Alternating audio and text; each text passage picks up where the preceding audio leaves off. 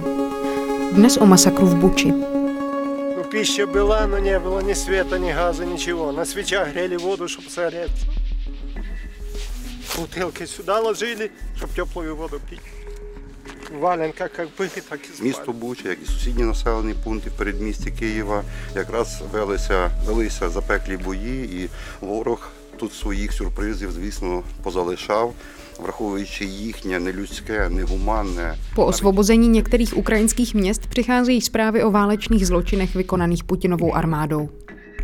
Do zhruba 40 tisícového města Buča v Kyjevské oblasti se společně s ukrajinskou armádou dostali i zahraniční novináři. Z místa přinesli děsivá svědectví o vraždách civilistů, mučení nebo násilí mimo jiné na ženách a dětech. Starosta města Buča mluvil o zhruba třech stovkách bezdůvodně zabitých lidí. Ukrajinský prezident Volodymyr Zelenský masakr označil za druhou Srebrenicu.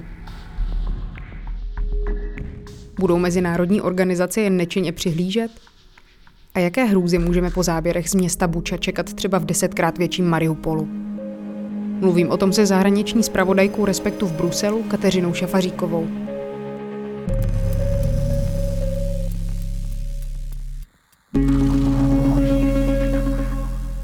Ahoj Kateřino. Ahoj Hanko.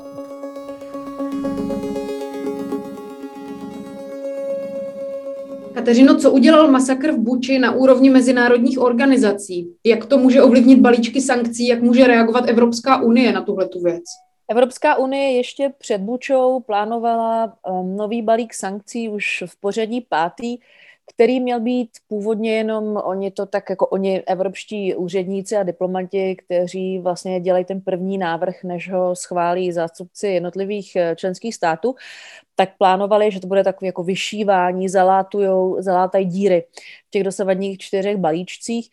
Ehm, nicméně po Buče už je jasný a řeklo to několik eh, zástupců eh, komise, jak anonymně, jako mimo záznam, tak to řekli třeba uh, společný šéf diplomat unijní uh, Josep Borel, že teda půjde o uh, v zásadě kvalitativně jiný balíček. To znamená, že lze předpokládat, že sankce budou radikálnější, ať už šíří záběru, například vstup do nových oblasti ekonomiky, který zatím zůstávají nedočený, typicky prostě kamionová doprava, takový ten jako běžný obchod v zásadě ještě funguje mezi, mezi Západem nebo teda EU a Ruskem, a nebo že bude hl, hlubší v tom, že by například došlo v zásadě jaksi k naprosté blokádě třeba všech ruských bank.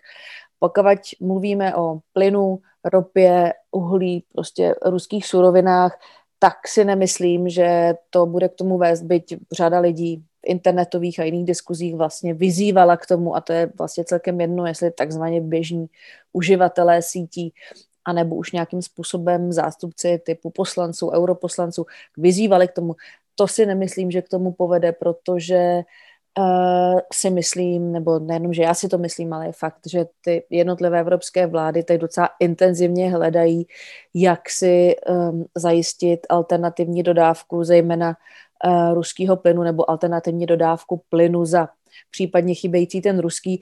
A asi se jim hodí každý den a týden, kdy uh, má ještě čas, kdy ten ruský plyn přitýká, tak bych si skoro typla, že Buča ještě nebude v tomto smyslu ten eh, bod zlomu už jenom proto, že se předpokládá, že Buča bohužel bylo sice první město s tou takhle odhalenou, naprosto otřesnou, nesnesitelnou agresí, s tou skázou, která tam zůstala uh, po ruských vojácích, ale rozhodně to, uh, nebo teda velmi pravděpodobně to nebylo poslední místo, z kterého jako budou přicházet takhle otřesné záběry co můžeme očekávat v těch dalších městech, která byla třeba až dosud okupovaná Putinovou armádou, k tomu se ještě určitě dostaneme.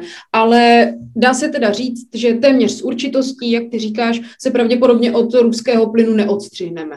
Téměř určitě to nebude tak, jak se bavíme tento týden nebo dokonce příští. Eh, já bych si vsadila na to, že se od ruského plynu, mm, ropy, uhlí odstřihneme dřív, než se zatím uh, uvažuje.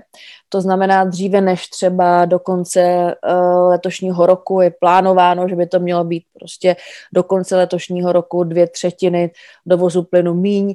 Vlastně ty plány už sami o sobě takhle jsou docela ambiciozní, ale já bych si vlastně skoro vsadila, že to bude mnohem dřív než konec, roku, ale spíš bych typovala, že to bude ještě několik málo měsíců, než, než prostě horizont těch týdnů, protože prostě ty země eh, se na to připravují, musí připravit, nechtějí ohrozit své podniky a jakkoliv cynicky to může znít, tak eh, vlastně tenhle ten nástroj, to znamená ostřižení od prostě té klíčové žíly pro Putinův režim, si dost státu schovává na to, kdyby náhodou došlo jako nedej bože, ale kdyby došlo k použití mm, chemických, biologických nebo taktických jaderných zbraní uh, ruskýma silama proti Ukrajině. Když se podíváme na tady tyhle ty hrůzné události v trochu širším kontextu, co na to vlastně Severoatlantická aliance? Je snad už právě Buča třeba důvodem, proč se do konfliktu zapojit? Nebo co vlastně může Západ naštvat tak, aby se třeba zapojil? Co může eh, takhle naštvat Severoatlantickou alianci? Říkali jsme si, že dost možná to, co jsme viděli na záběrech z Buči, můžeme za pár týdnů, za pár dnů vidět ještě v dalších městech. Je to tak. Bohužel si myslím, že to, co jsme viděli v Buče, je sice první takhle jako obnažená hrůza, ale ne poslední. Jsem sama zvědavá, eh, jaké obrázky, um, záběry jednou prostě uvidíme z Mariupolu, který je stále obléhaný a stovky tisíc lidí tam žijí v naprosto jaksi nelidských podmínkách, velmi pravděpodobně už bez přístupu k vodě a základním potravinám ve sklepích. Ale Severoatlantická aliance, tak jak bylo jako několikrát řečeno, se nechce dostat do přímé vojenské konfrontace s Ruskem v té obavě, eh, že by prostě došlo k jadernému konfliktu, který by ani jedna ze stran v zásadě už nedokázala korigovat. Ztratila by vlastně kontrolu na tou situací, protože ta vlastně teze která zatím je jako usazená v hlavě eh, téměř jako, jako absolutní většiny eh, členů NATO je, je to, že by pravděpodobně v takovém případě se do těch bojů zapojili další státy, další prostě predátorské režimy nebo jenom režimy, které z nějakého důvodu mají se západem problém a, a ten konflikt by se opravdu jako rozšířil široko za hranice Ukrajiny. Takže na to se bude uh, lidově řečeno zuby nechty bránit uh, zapojení do té přímé vojenské konfrontace. Ale je tady samozřejmě ještě hodně kroků, které mohou udělat, včetně prostě dodávání letadel nebo raket eh, Patriot a prostě jiných velmi jako efektivních zbraní, které ukrajinská armáda nemá a bez zesporu by se jaksi hodili. Jinak teda nevole bojovat přímo na Ukrajině eh, a strach eh, z té třetí světové války je tak obrovská, že Západ se prostě bude zuby nechty bránit eh, do toho jako přímo tím jedním způsobem zasáhnout. Přesně, jak jsi zmínila, tak jsme viděli dost odporné a hrozně děsivé záběry a fotografie z města Buča, kde byli mrtví lidé, mučení lidé, Pravděpodobně můžeme čekat, že to tež čeká i v jiných městech, která jsou právě teď osvobozována od Putinovy armády, třeba Mariupol, který je zhruba desetkrát větší než Buča. No a když se podíváme na ten mezinárodně právní kontext, tak eh, jak se třeba takováhle a nechci, aby to vyznělo nějak cynicky nebo chladnokrevně, ale když tu hrůzu schrnu jako hrubé porušení lidských nebo mezinárodních humanitárních práv, tak jak se tohle to třeba posuzuje? Máme na to několik nástrojů, několik institucí, ale v zásadě nejjednodušší um, odpověď je následující. Pokud jde přímo o Vladimira Putina, jakožto člověka, který je iniciátor celé věci a za řadu zvěrstev v terénu je nepřímo odpovědný, tak je vysoce pravděpodobné, že jeho se nepodaří postavit před eh, mezinárodní spravedlnost, to znamená před nějaký mezinárodní soud. Uh, protože Jednak za prvé, e, Rusko není smluvní strana Mezinárodního trestního soudu, který sídlí e, v Hágu a který vlastně, jako jehož ambice je právě tohleto, soudit zvěrstva e, páchaná, ať už tedy na vlastních obyvatelích, anebo v zahraničí, pakli, že ten režim nebo ten stát je natolik rozpadlý, že není schopen si svoje vlastní tyrany odsoudit sám. Tak kvůli tomu vznikl, ale Rusko, ačkoliv původně, nebo jak si podepsalo uh, uh, jak si přístup k tomu Mezinárodnímu trestnímu soudu, tak neratifikovalo tu základní dohodu. Tudíž vlastně um, se na něj řada těch, nebo teda na Vladimira Putina, na ruské vojáky a tak dále, tak se na něj, tak se na něj nevztahuje řada z těch zločinů, které má Mezinárodní trestní soud stíhat on by mohl být, Putin, eh, stíhán za vyloženě zločiny proti lidskosti, protože je soubor několika zločinů, které jsou svojí závažností tak konečné, dál už za nimi nic není, že ačkoliv daný stát není smluvní stranou, tak jeho zástupce je možné stíhat. To typicky jde právě prostě zosnování genocidy, nebo jak jsem říkala, zločiny proti lidskosti. V zásadě zločiny, tak jak to vidíme, kterých se už teď podle záběru a tak dále dopouštějí eh, ruští vojáci. Ale aby za to mohl být Putin stíhán, tak by ho potom ruská vláda musela zbavit imunity a vlastně vydat do Holandska, do Hágu ke stíhání.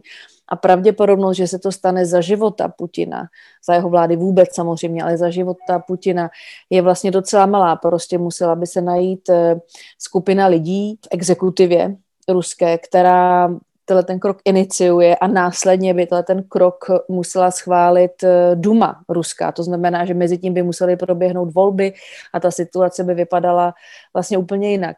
Šance stíhat jednotlivé pachatele před mezinárodní justici bude komplikované, ale myslím, že bude velká frustrace z mezinárodní justice, protože tu hlavu té meduzy eh, se ještě dlouho nepodaří odříznout. Tím pádem, abych si v tom udělala trochu jasno, to, že o Putinovi e, lídři různých zemí, jako je třeba Velká Británie nebo Spojené státy, řeknou, že to je válečný zločinec, vlastně to spíš znamená takové jako hezké solidární gesto, než e, že by ho to dostalo před soud. Museli by ho vydat vlastní lidé, nebo by se musela stát nějaká revoluce, řekněme.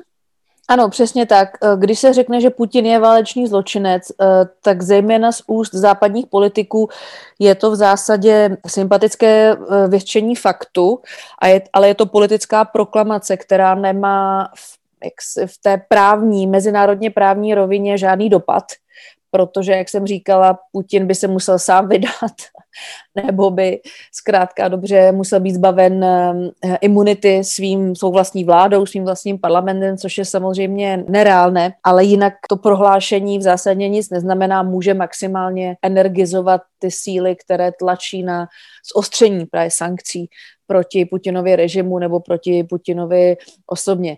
Tak to ano, ale jako faktický dopad do práva mezinárodního to nemá.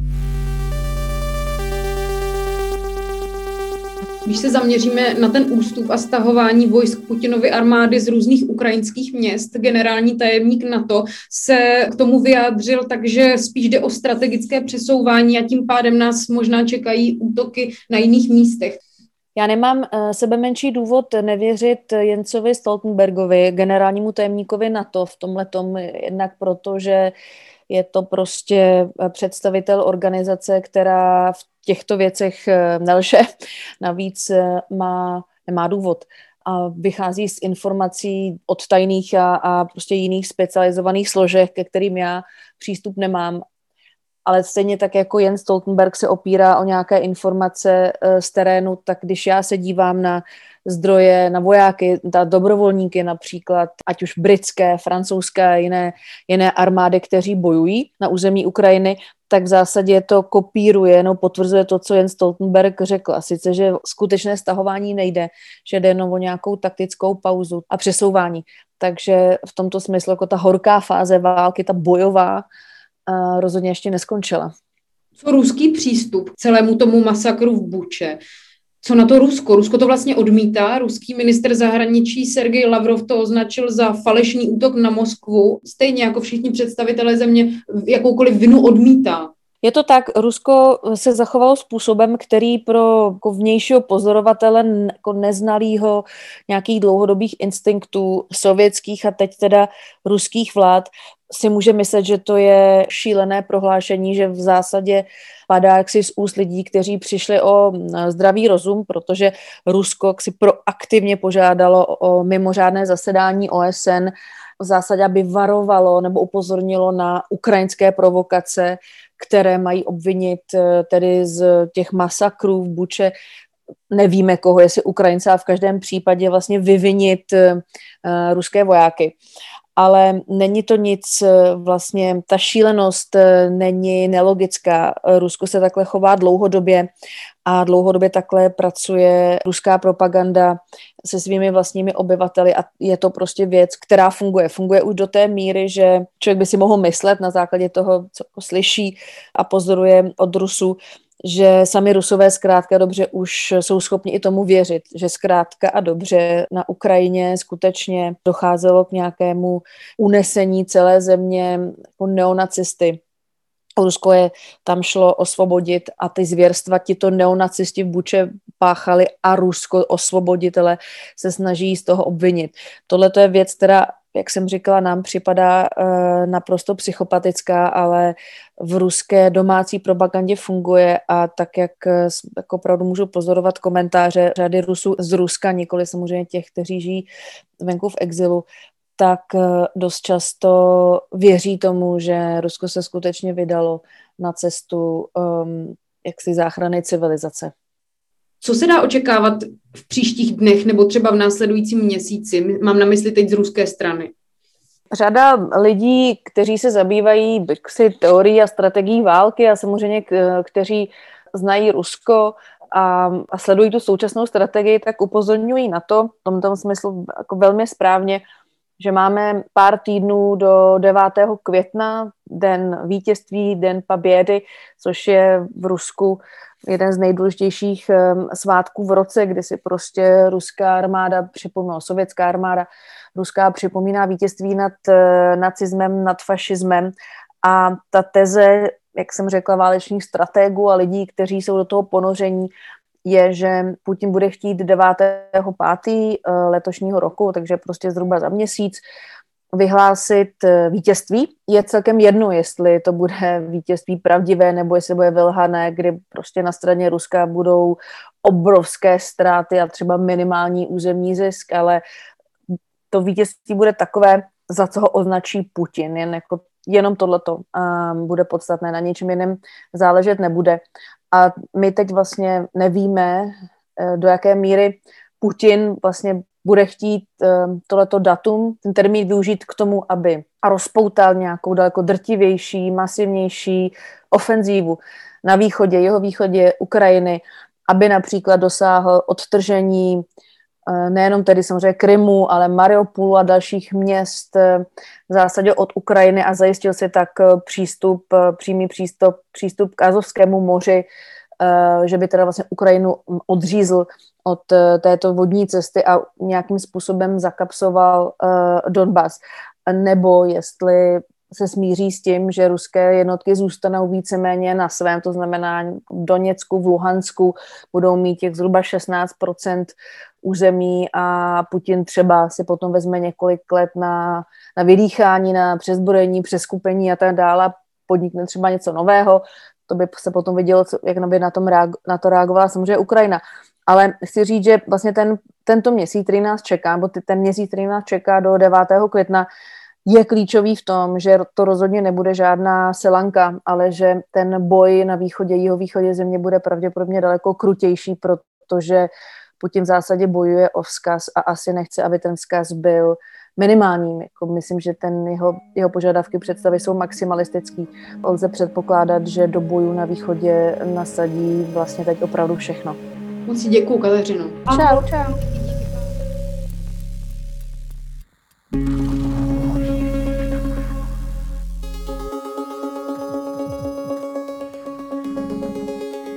To byla zahraniční zpravodajka Respektu v Bruselu Kateřina Šafaříková. Na stáncích a v trafikách už teď najdete aktuální číslo časopisu a také na webu Respekt.cz a v aplikaci. Pokud chcete Respekt podpořit, zvýhodněné předplatné najdete na adrese respekt.cz lomeno akce podcast. Naslyšenou příště. Hana Řičicová.